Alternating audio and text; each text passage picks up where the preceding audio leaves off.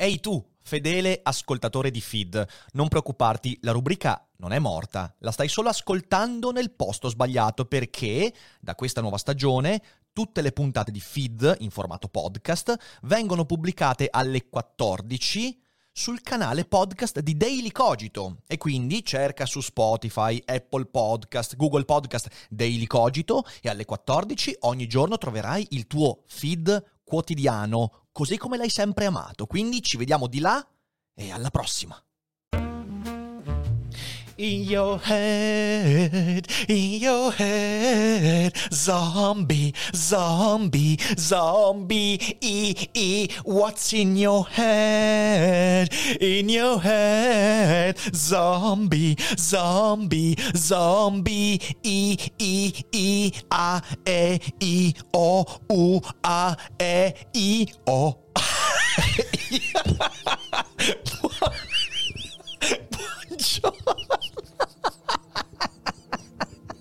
Cosa ci, cosa ci era in quel fumo? Ecco l'effetto delle cazzate di Orsini. tua Bene. faccia quando ho cominciato A, E, I, O, U. Non ce l'ho fatta stasera. Ottimo. Ti ho visto veramente angosciato. No, perché ho detto, dai, sta presentando il suo libro. Chissà che cosa interessante vuole dire. Invece no, ignoe, ignoe. Au, au, ah. Ma Oddio, cosa? Sto male, ragazzi. Buongiorno a tutti, buongiorno e bentrovati. Buongiorno. Ciao Mait, ciao Vevve, ciao Lululemoon, ciao, bentornati. Oh, il cervello è stato mangiato dagli zombie per stare in tema, esatto. esatto. Buongiorno. Così cringe che mi si è crashato il video. Eh, sta sussiedendo. Bene. Sussiede che sono molto contento perché oggi è il giorno di uscita. Olè! Dai, poveretto, non molto Sono molto contento, sono molto contento. Quindi, quindi benvenuti. Benvenuti. Ciao chat e ciao Fede. Ti è passata l'angoscia dell'inizio? Sì, dai, sì, Sì, siamo sì. già qua No, pronti non per... ero angosciato, ero disperato e basta. bene, bene. Ciao ragazzi, domani mi arriverà il libro di Rick così non sarò più uno zombie, Oh, forse. Oh, mi raccomando, allora, ehm, Allora. lo dico. Ho avviato un gioco eh, attraverso i social ehm, che è l- la z- zona dezombificata. Cioè, quando eh, stringete in mano la vostra copia eh, del libro, grazie Max per i Grazie, 10 mesi. grazie, Max. Fate, fate, fate, fate una cosa: eh, se andate in libreria a prenderlo, lo trovate in tutte le librerie. Fra oggi e domani arriva dappertutto. È distribuzione Feltrinelli, quindi insomma, difficile che non arrivi in ogni capillare. grazie. Grazie N.D. Eh, voi prendete il libro Lo e bruciate? fate una foto. No, no, no, prima leggete. No, Poi eh, bruciatelo. Poi fate una foto in libreria. Sarebbe ancora meglio in libreria in mezzo ad altri libri. Oppure nel luogo dove lo leggerete. Eh, fate una bella foto, me la mandate su Instagram. Quindi o me la mandate su Instagram o sui social oppure via mail a rick-dailycogito.com e io poi eh, riposto e rilancio la foto con il bollino zona dezombificata. È un gioco, è un gioco, sì, così sì. mi date anche una mano a diffonderlo. Eh, insomma, così ci divertiamo e sarà, sarà bello. Grazie Valerio! Valerio, grazie per i 20 Grande! mesi. 20 mesi di dez- dezombificazione, ma ho ancora fame. Metto sulla pasta. Madonna, Metti c'ho, sulla fa- pasta. c'ho fame anch'io. Eh, Io anch'io. Eh, c'ho, c'ho fame. Infatti, Fede. perché hai allora- voluto partire mezz'ora prima? Per- perché Fede hai voluto partire mezz'ora dopo? Spiegami, spiegami perché Fede? Perché? Io te l'ho detto, partiamo a mezzogiorno, dai, partiamo. No, no, facciamo mezzogiorno e mezzo perché abbiamo già annunciato. E che palle, io c'ho fame. Dio! Dio! No, no. No, no.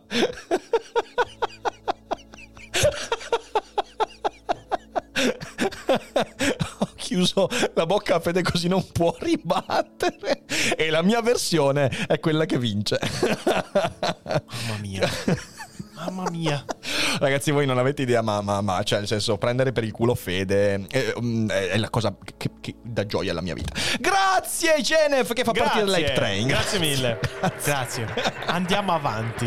Andiamo avanti prima che ti ammazzi. Comunque, il libro lo trovate in ogni libreria, se lo ordinate, comunque c'è fisicamente sicuramente in qualche copia.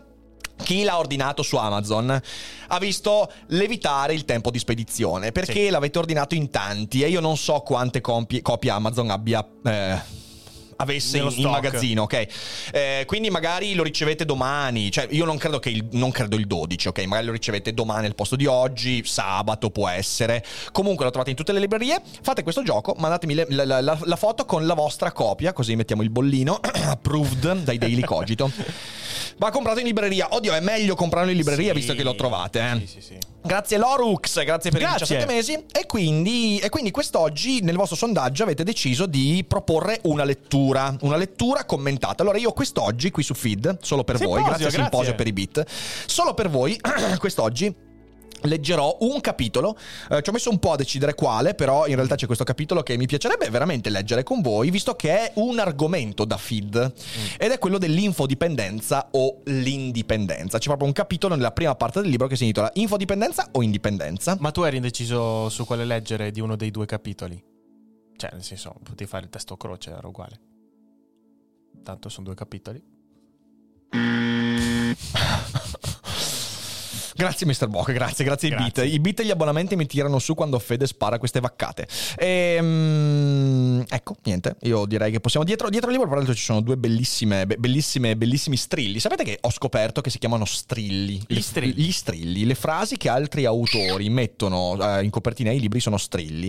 Ah, c'è uno strillo di Marco Cappato che dice c'è chi pensa che le questioni importanti siano troppo complesse per essere date in pasto alla gente. Ric Dufer invece lo fa senza mezze misure, è felice e si vede nel farlo perché per lui le questioni importanti restano tali solo quando se ne può parlare con chiunque. Grazie Marco. Mentre Roberto Mercadini ha scritto Riccardo ha il dono impagabile di farti sentire che la grande filosofia appartiene al nostro mondo e al nostro tempo, che ci migliora e insieme ci complica la vita proprio come le automobili, i social, gli acquisti online, le serie tv, gli amici. E aggiungo i soci. Eh sì sì sì, eh, ci complica la vita. Quindi bene, quindi bene. allora... ehm, ma in tutto questo chi è Riccardo? Bella domanda, Dillon, bella domanda. Io bevo e poi parto con la lettura. Direi che ci siamo. E vi ricordo che oggi pomeriggio saremo qui alle 18 eh, con eh, Gennaro Romagnoli. Grande Facciamo una Genna. bella cogitata con Jenna. Non vedo l'ora perché è un bel pezzo che non vedo Jenna e quindi lo palperò molto, anche se è qua sempre nella botola.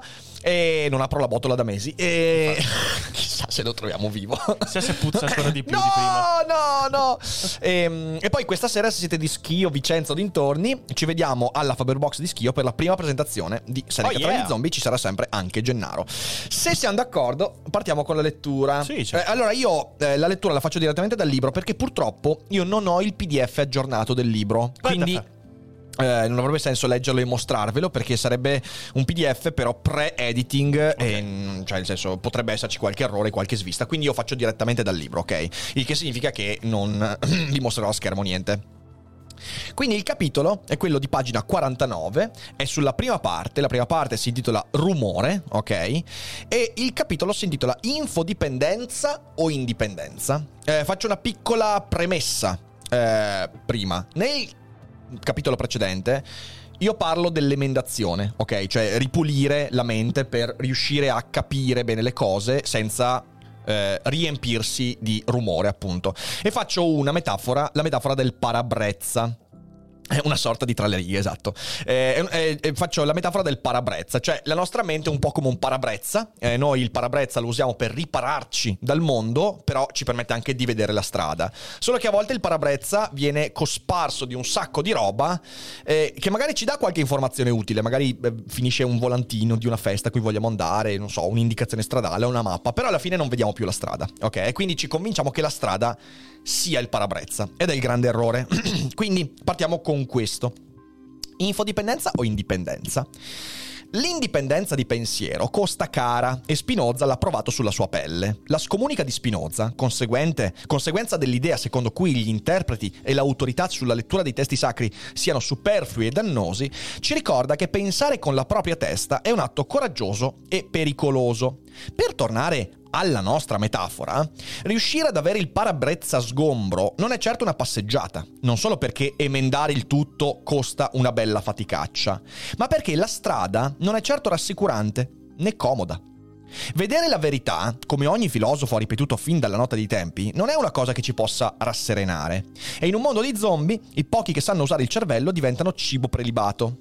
Questo, se, se mi cita alla sigla della scorsa stagione. Questo è uno dei motivi per cui l'infodipendenza è preferibile all'indipendenza. Quindi ecco, questa è la premessa, diciamo così. Eh, e l'infodipendenza è la dipendenza da informazione, la confusione fra informazione e conoscenza. Ne abbiamo parlato anche del Daily Cogito di ieri. Ma andiamo avanti. Avere qualcuno, il guru, il sacerdote, il giornalista o l'influencer, che impacchetta un'interpretazione della realtà, che ci esenta dalla necessità di farci la nostra idea sul mondo, è una proposta indecente e persuasiva. Toglierci di dosso il peso di guidare l'automobile in modo consapevole, evitandoci la responsabilità di dirigerla come si deve, è una possibilità che ci culla e ci dà speranza. Cioè poterci affidare all'interpretazione altrui è una cosa che ci piace. E piace anche alle persone dotate di spirito critico, eh. Perché anche quando conquisti un po' di spirito critico, è comunque faticoso. Ed è meglio affidarsi al guru di turno. In primo luogo, perché non dovremmo fare la fatica di dare la direzione alla nostra esistenza, in base a ciò che vediamo con i nostri occhi e a ciò che pensiamo con la nostra testa.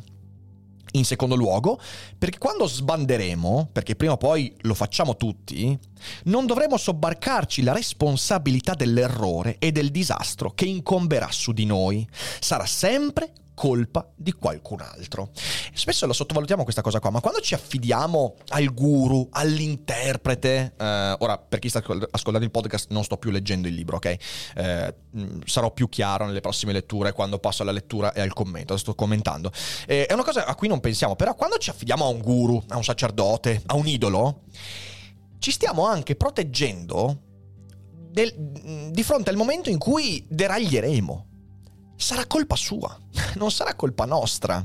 Quindi è proprio una protezione, un meccanismo di protezione che mettiamo a priori questo. Non è soltanto il trovare la strada giusta per vivere, è anche il beh, quando sbando è colpa di quello stronzo. Avrò sempre qualcuno a cui attribuire la colpa. Vado avanti con la lettura. Si tratta di un'idea che spinge molti più o meno consapevolmente, a preferire lo status di zombie a quello di individuo pensante. Comportarsi come un recipiente inerte che per via della casualità della vita finisce per bersi le parole, le informazioni e i racconti di coloro che meglio sanno manipolare la realtà che ci circonda e in questo modo farsi consegnare una visione prêt-à-porter del mondo che ci libera dalla necessità di guardarlo con la fatica della consapevolezza è qualcosa di molto seducente. Siamo sedotti da questa idea e devo dire che, ribadisco, è sempre seducente siamo sempre alla ricerca di qualcuno che ci illumini, di un messia. E continuiamo la lettura. Nel mito della caverna, Platone ci racconta la storia del saggio che, accorgendosi di aver vissuto una vita di inganni e menzogne, relegato fin dalla nascita in un antro oscuro dove le ombre proiettate sulla parete componevano l'unica realtà di cui avesse avuto esperienza, riesce a liberarsi e a sfuggire alla sua prigionia per contemplare la verità e raccontarla a coloro che sono rimasti nella caverna. Credo sia il mito più famoso di tutta la storia della filosofia e ha ragione. Si sono spese quantità incalcolabili di pagine, interpretazioni, letture e critiche negli ultimi due millenni. Alcuni puntano l'attenzione sul perché il saggio riesce a liberarsi. Qual è la forza che ci permette di accorgerci delle ombre? E qui commento. È una cosa importante questa se ci pensate. Cos'è che ci fa accorgere delle ombre? Cos'è che ci rompe le catene? Cos'è che ci permette di dire, mmm, queste sono cose fasulle? È una cosa interessante questa, che Platone ovviamente non spiega. E devo dire che questo è eh, proprio la spinta metafisica, ok? Cioè quando non ci rendiamo conto del cosa ha rotto le nostre catene, è proprio quel momento in cui nasce la domanda metafisica, addirittura mistica. Andiamo avanti con la lettura altri danno peso a ciò che il filosofo vede al di fuori della caverna. Il sole, le statue che proiettano le ombre nella caverna, in che rapporto sono con la conoscenza? Molti altri ragionano sul momento in cui il liberato vuol farsi liberatore, scendendo di nuovo nella caverna per rompere le catene dei suoi compagni, viene deriso, addirittura trucidato, perché chi ha vissuto una vita nelle ombre non può sopportare le parole di chi svela la verità. Eppure, ecco qua è il punto importante, eppure a me piacerebbe ragionare su colui che Platone non racconta nel mito, ovvero il liberato che esce dalla caverna, vede il sole e le statue, quindi vede la verità, capisce perfettamente quel che sta contemplando e poi sceglie di tornare nella caverna in silenzio, rimettendosi le catene ai polsi e cercando di dimenticare in ogni modo quanto i suoi occhi hanno osservato. Platone non racconta questo aspetto, sapete perché? Perché è poco... è poco leggendario. È un aspetto poco nobile, ok? Il momento in cui ci rendiamo conto che il filosofo esce, vede la verità e dice col cazzo che mi sto qua fuori. Torno dentro e faccio finta di niente. E qui parte il ragionamento del capitolo vero e proprio. Quindi tutto quello che, letto, eh, che abbiamo letto finora è una sorta di premessa ragionamento. Nel film The Matrix, che possiamo leggere come la riproposizione in salsa fantascientifica del mito della caverna platonico, c'è un personaggio che tutti detestano, ma che al tempo stesso risulta essere uno dei più affascinanti e credibili, Cypher. Per chi avesse bisogno di una rinfrescata, si tratta del tizio che, una volta uscito da Matrix ed entrato nella squadra eh, di Morpheus, decide di tradire i compagni, di venderli all'agente Smith e di farsi reinserire in Matrix con la memoria cancellata e una vita, finta ma desiderabile, da divo del cinema ricco e ammirato. Cypher è rappresentato in una scena chiave del film, mentre si trova dentro Matrix sta mangiando una succosa e deliziosa bistecca, sapendo benissimo che è finta. È un'ombra, come avrebbe detto il filosofo della caverna di Platone, ma questa consapevolezza non toglie il piacere di quel gusto così succulento. Cypher preferisce un'illusione piacevole a una verità insopportabile. E da spettatori del film, noi detestiamo la sua decisione, perché parteggiamo per coloro che combattono la simulazione e desiderano svelare la vera verità ma sappiamo farlo solo da spettatori, appunto, guardando un film che è esso stesso una simulazione. Nella vita reale, al contrario, la maggior parte di noi farebbe e fa esattamente la stessa cosa, la stessa scelta di Cypher. Anche se Platone ci racconta un mito della caverna fighissimo, eroico. Io vedo la verità, torno dentro e cerco di svegliare, svegliare i miei compagni irretiti in questa oscurità. Nella vera verità, la gran parte di noi, quando ha un barlume di verità, dice, oh mio Dio, aspetta che me la dimentico. E torna nella caverna. E con noi intendo veramente la maggior parte di noi. Ma andiamo avanti, perché qui il ragionamento si fa, si fa succoso, eh. Vado avanti con la lettura. Questo è il motivo per cui Eraclito scrisse quell'enigmatico frammento non sanno che i molti sono scadenti, pochi invece valgono. È un frammento che cito anche in un capitolo precedente per fare un ragionamento su Eraclito. Questo vuol dire che davvero pochi fra noi, scoprendo che il proprio mondo è un'illusione, avrebbero il coraggio di andare fino in fondo alla verità. pochi tra noi uscendo dalla caverna, riuscirebbero a resistere alla tentazione di tornarsene laggiù in silenzio, pronti a osservare le ombre pur avendo scoperto la nuda realtà. Pochi tra noi preferiscono emendare il parabrezza, perché sanno che la strada è un percorso complicato, che ci richiede una forza di volontà straordinaria e la capacità di prenderci le nostre responsabilità di fronte a fallimenti e sconfitte. Pochi sono coloro che valgono, quasi tutti noi siamo esattamente come Cypher e torna a commentare. Io lo sapete, cioè, beh, se seguite Daily Cogito questa cosa la sapete, ma eh, magari ci sono persone che, che non, non, non seguono molto il podcast. Per me la filosofia è prima di tutto abrasione. Cioè, io cerco di scrivere i libri contro me stesso. Cerco di usare il pensiero cercando di dire ma dov'è che sono stronzo? Dov'è che sono io lo zombie? Dov'è che sono io? E secondo me è questo poi che funziona nella comunicazione, perché in questo capitolo io vorrei veramente che voi vi chiedeste ma in quali momenti della vita io sono stato il cipher di turno? Perché nella stragran parte dei nostri momenti di vita noi siamo cipher noi vediamo cose, capiamo cose, perché siamo dotati di cervello, solo che poi mentiamo. Cypher mente. Cioè quello che fa questo personaggio è proprio mentire. Lui vede la verità, c'è stato dentro, la conosce e poi mente. Entra in Matrix e dice cancellate la memoria e fatemi gustare questa succulenta bistecca. È la radice della menzogna questa. La menzogna si sviluppa quando uno vede la verità. Perché in, qui, in questo ha ragione Socrate quando dice, cioè nel senso, gran parte dei nostri atti nefasti dipendono da ignoranza. Ignoriamo qual è la verità e quindi poi finiamo per compiere qualche stronzata. Però, secondo me, fermarsi lì è una illusione razionalista, che è quella che discutevamo anche con Michele Boldrin nella puntata di questa settimana. La verità è che noi, anche quando capiamo qual è la verità, spesso finiamo per mentire. E la menzogna è esattamente questo. Ed è una roba su cui riflettere perché, lo ribadisco, secondo me noi lo facciamo spessissimo questo. Ma vado avanti con la lettura. Questa è certamente un'amara verità, dalla quale tentiamo in ogni modo di sottrarci. In cuor suo, ognuno di noi ripete a se stesso che in caso di decavernizzazione, e io qui ho inventato il concetto di deca- io ho cercato, non c'è, decavernizzazione la risentirete su Daily Cogito sicuramente.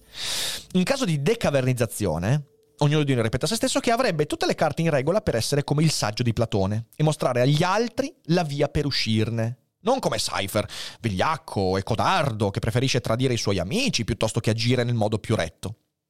Il problema è che sono rarissime le occasioni in cui ci troviamo di fronte al bivio così dirimente della prigionia o della libertà della suadente caverna o dell'oppressiva verità. E alla prova dei fatti molti preferiscono la più comoda tra queste possibilità. La questione, e qui drizzate bene le orecchie perché è la parte importante di questo capitolo, la questione è che non siamo mai davvero certi di quale sia la strada da seguire. Non siamo fortunati come Cypher e Neo, i quali possono chiaramente distinguere tra la realtà di Matrix e quella invece del mondo al di fuori di Matrix. Il nostro confine fra reale e immaginario, tra simulazione e originale, è molto più sfumato e difficile da demarcare. E questo ci porta spessissimo a scelte grigie, ad ambiguità di ogni sorta, a decisioni traballanti. E qui mi prendo un secondo per fare una piccola recensione di un film che ho visto. Eh, che parla esattamente di questo, in un modo però che magari non vi aspettate.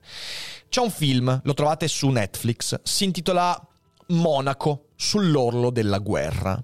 Ed è un film che racconta eh, l'incontro fra eh, Neville Chamberlain, Adolf Hitler, eh, Benito Mussolini e, e, il capo di Stato, il presidente francese, non mi ricordo come si chiamava, eh, per evitare la guerra della Germania contro la Repubblica Ceca. Eh, anzi, contro la Cecoslovacchia. Eh, perché vi ricordo che Hitler voleva eh, la regione dei Sudeti, eh, perché i Sudeti erano germanofoni, i Sudeti erano un territorio tedesco, Beh, ci sono peraltro tante tante assonanze con quello che sta vivendo oggi l'Ucraina, eh, però vabbè, mettiamola da parte questa cosa qua.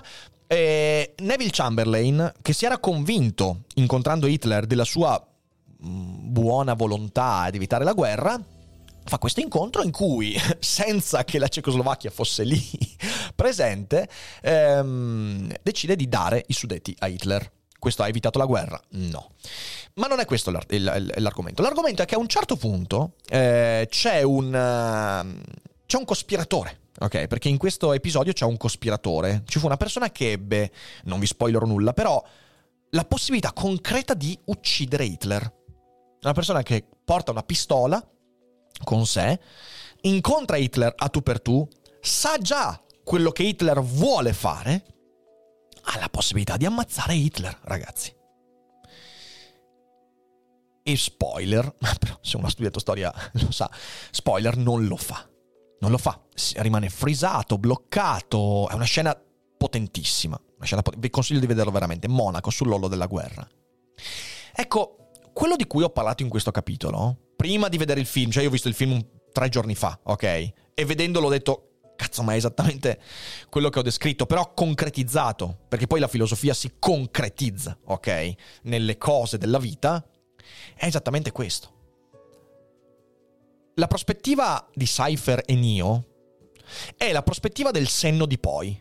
Cioè, è facile dire, cazzo devi ammazzare Hitler, quando sai quello che Hitler farà. Hitler. Olocausto, seconda guerra mondiale, disastro, il più grande disastro europeo degli ultimi secoli. Perfetto. Tu sai quello che farà? Eh, lo fai secco. Perché se non lo fai, sei Cypher. Il problema è che il protagonista che si trova in quella situazione, in quel momento, nella sua attualità, sa che tipo di individuo è Hitler ma non è certo di quello che succederà. Non può essere neanche certo del fatto che uccidendo Hitler effettivamente possa evitare quello che noi sappiamo che accadrà. Cioè, si trova di fronte a quella sfumatura di grigio in cui il confine fra caverna e finzione e verità del sole e delle statue non è netto come vediamo in Matrix.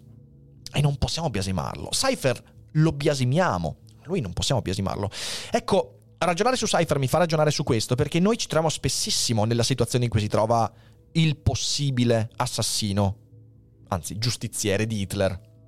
Che però, se avesse premuto il grilletto, ora forse verrebbe ricordato, la dico grossa, come Lee Oswald, ok? Come colui che ha ammazzato il presidente. Hitler non aveva ancora compiuto. Sì, ne aveva già compiuti, però non si sapevano. Però non aveva compiuto i crimini che poi protrarrà negli anni successivi, ok? Quindi eh, quella persona sarebbe stata ricordata forse come, come veramente un assassino, un pazzo. E quella roba lì è molto delicata, ragazzi. Ecco, di questo parla anche Seneca tra gli zombie. Ma adesso vado avanti con la lettura. Quindi, quando ci domandiamo, ma tu uccideresti Hitler? Non dobbiamo porci la domanda come se già sapessimo quello che Hitler farà. No, no, uccideresti Hitler prima che possa diventare Hitler senza sapere quello che diventerà Hitler? Eh, quella è una questione molto più complessa. Procediamo. A volte sospettiamo che questa sia una simulazione e che la realtà stia un po' oltre. Ma non abbiamo il coraggio di fare questa scommessa fino in fondo e di sfarci della caverna, lasciandoci alle spalle in modo netto quel che abbiamo vissuto fino ad oggi. Preferiamo rimanere a metà strada, vivendo nel mondo di qua e raccontando a noi stessi quanto saremmo pronti, se solo si presentasse la possibilità, a fare il salto di là, nella verità vera. E che ci piaccia o meno, ragazzi, siamo quasi tutti in quella condizione là. Sì, sì, no, io me ne sto nella finzione. Però sono pronto per fare il salto. Eh, c'è, c'è, c'è, vo- eh, c'è voglia. Eh, c'è voglia. In realtà è un po' più complicato. Ovviamente, Fede, se c'è qualche domanda, perché io leggo qualcosa, ma... Sì, sì. Eh, questo è il motivo principale per cui preferiamo l'infodipendenza all'indipendenza di pensiero. Mentre quest'ultima ci impone di fare un salto nel buio, considerando qualsiasi informazione proveniente dal mondo esterno come fuorviante e potenzialmente manipolatoria, la prima ci mette nella condizione di fidarci di ciò che gli altri ci dicono, accettando acriticamente i racconti e le idee preconfezionate che assecondano i nostri desideri e le nostre tendenze. A pensarci bene, nemmeno Neo di Matrix è così esente da quella trappola. La scena madre del film, quella in cui Morpheus pone di fronte all'eletto le due pillole, una rossa e una blu, non spinge Neo all'indipendenza, a pensare con la sua testa. Il ragazzo è evidentemente persuaso da una serie di elementi che coprono in modo drammatico il suo parabrezza. La seduzione di Morpheus, personaggio oscuro, affascinante e imponente, i suoi stessi pregiudizi, che lo mettono a disagio nel suo mondo, il racconto che gli è stato fatto della realtà e di Matrix, che potrebbe essere completamente inventato, ma cattura la sua attenzione. La pillola rossa, che viene venduta come l'esplorazione della tana del bianconiglio, potrebbe essere in realtà una sostanza stupefacente che trascina Neo in un'allucinazione ancora più profonda della Matrix dalla quale vorrebbe fuggire. Altro che indipendenza. L'eletto rischia di diventare un tossicodipendente alla merce del pusher Morpheus e nessuno può garantirgli che questo non accada. Eppure, Neo inghiotte la pillola rossa cede alla narrazione di Morpheus, guidato da pregiudizi, bias, emotività e aspettative mai confessate. Vuole fuggire da quella realtà che non gli risulta reale, poiché vi si trova a disagio, e si lega a Morpheus allo stesso modo in cui un dodicenne potrebbe legarsi al complottista che lo convince di come lo sbarco sulla Luna sia stata una messa in scena, la caduta delle torri gemelle un piano governativo e la pandemia Covid un'influenza comune spacciata per letale al fine di chiuderci tutti in una gabbia. Morpheus è il peggiore dei manipolatori, perché dimostra di saper punzecchiare il suo interlocutore nei punti dove egli si sente emotivamente più a disagio. Non ti sei mai sentito alieno nel tuo mondo? Eh, ragazzi, è una domanda a cui noi tutti prima o poi nella vita risponderemmo di sì, soprattutto quando ci sentiamo fragili e sperduti. Tutti noi ci siamo sentiti fuori posto, pesci caduti sul tappeto di casa, alieni nel nostro salotto, almeno una volta nella vita. E se Morpheus ci avesse parlato in quel momento di quanto la realtà eh, sia falsa, probabilmente avremmo scelto la pillola rossa. Ecco allora come il parabrezza si riempie di cose che coprono la vista e impediscono di vedere la strada. E io, cioè nel senso, questa parte qua, io spero veramente che entri, che la leggiate in modo profondo. Perché io credo che in questa cosa qua ci sia una buona parte anche di ciò che causa le varie polarizzazioni, bias di conferma e via dicendo. È come spesso mi capita di dire, quando leggerete queste, queste cose, resistete alla tentazione di dire, ah sì, quello là è veramente così. Fermatevi, guardate voi come siete così, guardo io come sono così. È questo che potrebbe servirvi leggendo questo libro, ok? Non usare il libro per fomentare l'idea che quello in disaccordo con me sia lo zombie, è troppo facile così. Guardate in voi stessi. Grazie intanto a Mitch Nash e grazie a Il Neurogamer TV. Eh, spero di riuscire ad arrivare anche a Trieste prima o poi. Continuo la lettura. Il disagio di stare in una realtà che non sempre ci mette a nostro agio ci spinge a voler uscire dalla caverna, ad accettare il racconto di qualcuno che ci fornisce la via d'uscita, anche se questa comporterà l'entrata in una caverna ancora più oscura e terribile. E poi c'è la paura di fare il salto definitivo, quello del saggio di Platone, che abbandona veramente e nettamente le illusioni per contemplare la verità. Quella paura ci spinge a rimanere chiusi nella caverna tremando di paura al pensiero di uscirne. L'infodipendenza è uno status di medietà. Bramiamo la verità vera, perché la realtà ci va stretta, ma temiamo di trovarla, perché è faticoso lasciarsi alle spalle una normalità già acquisita. Così ci leghiamo ai narratori di verità, quelli come Morpheus, e ci convinciamo di averla vista pur restando seduti sul divano di casa. Siamo come Nio. Usciamo da Matrix non perché abbiamo ripulito il parabrezza, vedendo finalmente la strada, ma perché l'abbiamo ricoperto con molto altro materiale inutile, che ora ci fa sentire un po' più consapevoli della guida. Siamo più zombie di prima, ma possiamo non pensarci, almeno per un po'.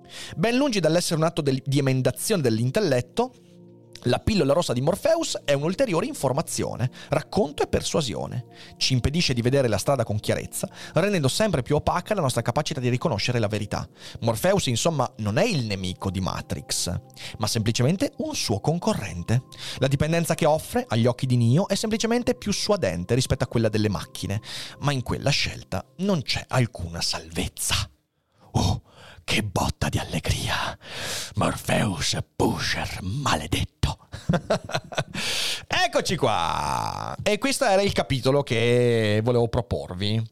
Ehm, bene?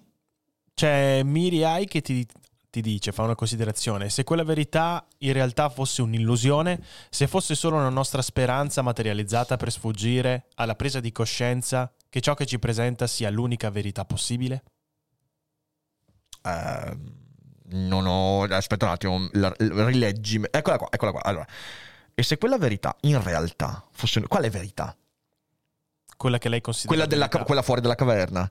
Se fosse solo una nostra speranza materializzata per sfuggire alla presa di coscienza che ciò che ci si presenta sia, sia l'unica verità possibile, non capisco la domanda, Mirai. Cioè, nel senso, non, non, non, C'è un po' capisco. di roba dentro. C'è un po' troppa roba dentro. Non, non ho capito.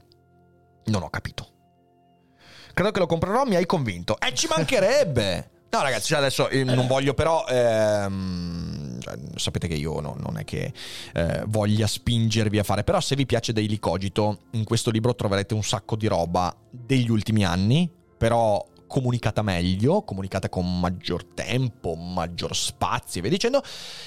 E però tante cose nuove. Quindi non è soltanto un, compendio delle cose di Daily Cogito, ci sono un sacco di cose nuove, ok? Che l'autore del libro mi sembra un sacco di stronzate. Hai ragione, strapattone, hai ragione, hai ragione. È per questo che dovresti leggerlo. Poi c'è Nicolò Lannister che ti dice guardare in se stessi è faticoso, talvolta angosciante. L'interiorità è avvolta dalla nebbia dei bias e della nostra volontà eh, di non scoprire davvero del tutto quello che siamo e che probabilmente non ci piacerà. Secondo me, in una condizione simile, la, la pigrizia gioca il colpo fatale. Vedo la pigrizia come eh, più grande pericolo male del nostro tempo, o forse di sempre. Sono d'accordo, la pigrizia è, è terrificante. Peraltro, in questo, eh, allora, l'argomento che eh, abbiamo letto quest'oggi in realtà poi si sviluppa molto nel libro. Eh, e trova soprattutto il suo, eh, il suo connotato più importante, secondo me, in uno degli ultimi capitoli, che si chiama Spigoli. Aspetta un attimo, Spigoli, eccolo qua, il sesto okay. capitolo, ok, Spigoli. Ehm, in cui spiego anche perché la pigrizia diventa più suadente. Eh, quindi, quindi, sì, sono d'accordo con te, sono d'accordo con te. Eh, l'audiolibro, l'audiolibro, sì, dobbiamo, non so ancora quando, ma ci sarà l'audiolibro letto dal sottoscritto. Sì, sì, sì, sì, ci sarà. Però non so ancora quando, ragazzi. Eh. Ehm, anche perché sicuramente aprile no. Certo. Maggio, cioè il tempo per registrarlo, ok? Maggio forse è più facile che io lo registrerò d'estate e, e poi e quindi uscirà verosimilmente uscirà in autunno. Quindi vi direi non aspettate l'audiolibro. Prendete il libro leggetevelo e poi quando esce l'audiolibro lo risentirete. Così sarà un bel ripassino. Poi c'è Vanità de Plenus che dice alla fine però siamo ine- inevitabilmente presi dalla nostra percezione mappa o velo di Maya. Quindi saremo sempre zombie in qualche modo oppure no secondo te? No, eh, eh, questo- questa è una domanda interessante. Cioè, non è il fatto di avere a che fare solo con le rappresentazioni che ci fa diventare zombie. Eh, cioè, ce lo dice Kant. Tu non puoi uscire dalle tue rappresentazioni. Cioè, no, non puoi. Non puoi uscire dalle immagini che il tuo cervello produce per relazionarti al mondo. Però puoi saper distinguere, puoi sviluppare la capacità critica per distinguere le immagini, quelle proficue, da quelle superstiziose. E questo è il punto. Di nuovo, lo zombie non è quello che svela, cioè l'anti-zombie non è quello che svela il velo di Maya. L'anti-zombie è quello che ogni volta in cui si trova di fronte a una rappresentazione ha la forza di chiedersi da dove che arriva? Perché me la sono fatta? Perché è così davanti a me? Mm. Che è un po', diciamo così, la filosofia, eh. La filosofia fa questo. Sì, sì, sì. Poi c'è Mr. Matt che ti chiede quando Seneca dice prepararsi a morire. Intende un cercare di essere pronti a morire pur di non riuscirci eh, mai completamente? Sinceramente non so se ci si può sentire davvero pronti a morire al 100%. Ho capito quello che... No, allora, Seneca intende dire che... Allora, c'è una frase bellissima di Seneca, eh, in cui, nella, se non sbaglio, nella provvidenza, lui dice che l'unica cosa che l'essere umano dovrebbe fare è venir colto dalla morte nel momento di maggior felicità. Per me questa è una frase importante, perché significa che la morte ti impedisce di perdere ulteriore tempo a fare, dire, pensare cose che non sono tue e ti impone in ogni istante di essere massimamente felice, cioè di... Cos'è, cos'è la felicità? La felicità è vivere la tua vita, quindi essere te stesso è la felicità. Corrispondere a ciò che sei. L'infelicità invece è essere qualcosa e vivere come se fossi un altro, vivere seguendo le passioni di un altro, le idee di un altro, la vita di un altro. Quella è l'infelicità. Quindi la felicità è io sono veramente me, quello che faccio mi dà soddisfazione perché è mio. Quello che dico lo dico in un modo mio, quello che penso è quello che penso veramente. Ecco che cos'è prepararsi alla morte. Prepararsi alla morte è smettere di perdere tempo nel seguire stronzate, nel guardare, nel, nel convincersi di cose che non sono veramente tue, ma che ti convincono perché, perché ti mettono eh, in una zona di comfort, ti esentano dalla necessità di di, di, di, di, affrontare. E tu scherzi, Nicolò, eh. Quindi se i killer sono felici, tu scherzi. Potremmo spingere la- la- la- la- il ragionamento e arrivare a dire questo.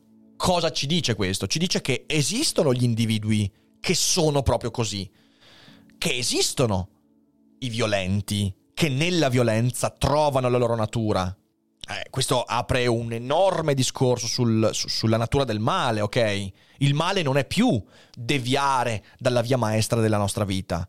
Il male esiste perché ci sono individui che sono felici nell'uccidere qualcuno, sono felici nell'aggredire qualcuno. E questa è un'idea che bisogna valutare, perché convincersi che tutti quanti sono buoni selvaggi e che poi compiono il male perché perdono la strada è una stronzata, cioè nel senso esistono, esistono queste cose qua. È, è inutile, ma il, il um, com'è che si chiama? Ted Bundy era felice facendo quello che faceva. Ciò non significa che sia il bene. Ciò- cioè, devi, devi comunque, cioè devi, devi distruggerlo, Ted Bundy, ok? Proprio perché non puoi, non puoi recuperarlo un individuo del genere. È un discorso molto complesso. Sì, sì, Però certo, sì, certo. cioè nel senso anche questo bisogna, bisogna valutarlo come, come concetto. Secondo me in quella frase di Seneca c'è anche questo. Sì, purtroppo tu potresti essere felice facendo del male agli altri. A quel punto lì bisogna rendersene conto e cercare di impedirlo. È una cosa molto complicata. Però, ehm, ecco, queste riflessioni credo che eh, le farete leggendo Seneca tra gli zombie. Cioè, nel senso, beh, secondo me è un libro con, con, tanti spunti che possono portarvi a fare questo tipo di ragionamenti. Come sempre, come vuole essere Daily Cogito, è una cassetta degli attrezzi, è una serie di strumenti per farvi la vostra idea anche sui temi di cui si tratta. E quindi spero che deciderete di prenderlo, di leggerlo, Rick Dufer blasta e disintegra Ted Bundy, esatto, esatto. E, peraltro questo è un argomento che voglio trattare presto, cioè l'esistenza del male. Cosa vuol dire che il male esiste? Il male esiste vuol dire che ci sono individui che trovano la propria dimensione nel male. E ci sono. E um, Rick senza contesto, sono felice di aggredire qualcuno. Perfetto, perfetto. Soprattutto Fede. Eh, Beh, su ehm, questo mi verrebbe da chiederti se questo libro per te è stato un'altra possibilità di rimettere in ordine alcuni pensieri, soprattutto su tematiche dove tu comunque ci hai già ragionato, hai già avuto la possibilità di parlarci. Quindi mi piacerebbe sapere se c'è stata questa funzione della scrittura nel rimettere in ordine ulteriormente i pensieri o se in realtà ti ha aiutato a rifletterci ancora di più. Magari durante la scrittura hai cambiato leggermente un po' la tua posizione, perché a volte potrebbe anche essere questo, non voglio dire lo scopo, ma una delle cose più importanti della scrittura che ti aiuta molto a emendare i tuoi pensieri all'interno della tua mente. E mi piacerebbe sapere se questo libro è stata questa possibilità, quindi di rivedere un po' le tue idee, o se è stato più un rimettere in ordine o semplicemente un buttare cose su cui tu avevi già ragionato? Beh, sono entrambe le cose. Entrambe le cioè, cose. nel senso, è, questo, per me questo libro è, è, c'è scritto anche in introduzione, è proprio un elastico fra quello che Daily Cogito, e non solo, è stato negli ultimi due o tre anni sì. e quello che poi po- potrebbe diventare. Sì. Cioè, dentro ci sono un sacco di riflessioni che ho fatto per la prima volta in questo libro e quindi verranno maturate ulteriormente ah, okay. nei prossimi tempi. Okay, okay. Quindi è stato, eh, soprattutto nella prima metà, è stato un modo per fare ordine ad alcune cose già dette, non so, c'è il capitolo sul politicamente corretto, ok? Eh, il capitolo sul politicamente corretto eh, esprime delle cose mettendole un po' più in ordine, dando una forma più compiuta a ragionamenti che abbiamo anche già sentito sì. su, su Daily Cogito, eh, quindi se qualcuno sa insomma come sono costruiti gli episodi dell'Icogito sul politicamente corretto, qui troverà una formalizzazione ancora più, secondo me, completa. Ehm, la seconda parte è quella più aperta, quella sugli spigoli, quello sul ripensare, quello sulla morte poi. Cioè, nel senso, c'è proprio. Questo è, è, è, l'ho già detto, questo è un libro sulla morte per me. E quella lì, quella lì è una cosa che sicuramente ho, ho messo tan, tante riflessioni nuove che ho affrontato per la prima volta, anche autori che ho affrontato per la prima volta e che credo ci darà molto molto materiale su cui riflettere nei prossimi tempi. Quindi okay. è proprio un elastico fra il prima e il dopo. Ottimo. Ehm, sì, sì, Davide, non è, non è, Si può leggere senza aver letto Spinoza e Popcorn, tranquillamente. Però devi leggere... aver letto Solaris per poter. No, io ti do un consiglio. Allora, leggi questo. Poi, se questo libro dovesse interessarti, eh, prova a leggere anche L'elogio dell'idiozia, edizione Polignani. Perché, ecco, sono due libri che. Eh, vanno abbastanza insieme. Eh, non sono, cioè, di nuovo, non è che senza aver letto l'uno non capisci l'altro. Però Seneca tra gli zombie al suo interno ha anche Uh, la maturazione di alcuni temi che ci sono nell'Oggi dell'idiozia. Quindi, um, okay. se vi piacerà questo, poi leggete anche questo. Se vi è piaciuto questo, questo è obbligatorio. Eh. eh, quindi, insomma, direi, direi questo. Direi questo. Okay. Sono abbastanza simbiotici. Allora, c'è Iger che ti dice se per caso hai letto il libro di Paul Bloom sulle origini del bene e del male. Sì, sì, l'ho letto, io ho letto tutto di Paul Bloom. Lo trovo meno efficace rispetto al contro l'empatia, però è un bel libro comunque, un bel libro comunque. Ok. Poi c'è Alessandros che dice che cosa ne pensi della possibilità di usare il linguaggio, anzi scusa, il personaggio di John Smith della serie di uh, The Man in the High Castle per mostrare la discesa del male attraverso l'adesione del, alle ideologie. Potrebbe essere utile in questi tempi, magari. Potrebbe essere utile, secondo me ci sono storie molto più efficaci e personaggi molto più efficaci in quel senso. Però sicuramente farò un, farò un vorrei fare uno special cogito sul male in realtà, perché eh, ecco, per esempio quello è un argomento che nell'ultimo anno è emerso tanto nella mia testa, molto più rispetto al passato. Okay. Eh, quindi sicuramente ci metterò dentro anche delle citazioni di film, serie tv, perché ci sono delle, delle storie che vale la pena di raccontare in quel senso. Ehm, e basta, insomma. Io, ragazzi, vi invito di nuovo a pigliarvi sto libro. Grazie Riccardo per i 21 Grazie, mesi. grazie mille. E poi ovviamente partecipate alla dezombificazione, quindi mandatemi la foto che io ci metto il bollino di zona dezombificata, così facciamo un po', facciamo un po di cacciara, dai. E, e basta. E io vi ringrazio tanto per essere stati qua con questa lettura. Grazie, Eh. Siete stati sempre belli, sempre interessanti, grazie per le domande. Ci vediamo alle 18 insieme a Gennaro Romagnoli, quindi oggi parliamo di psicologia e ci divertiamo anche oggi. E, e poi stasera alle 21 su, Twi- su, su Twitch, eh, a schio. Eh, andiamo a trovare Nanni, facciamo un bel ride e gli scriviamo zombie. Andiamo in chat a scrivergli zombie. Zombie, zombie, zombie, zombie, zombie, zombie. Nanni zombie, nanni zombie. Ciao bella gente, ci vediamo. Buon pranzo, buon pomeriggio, ci vediamo alle 18. stasera. Ciao belli. Goodbye.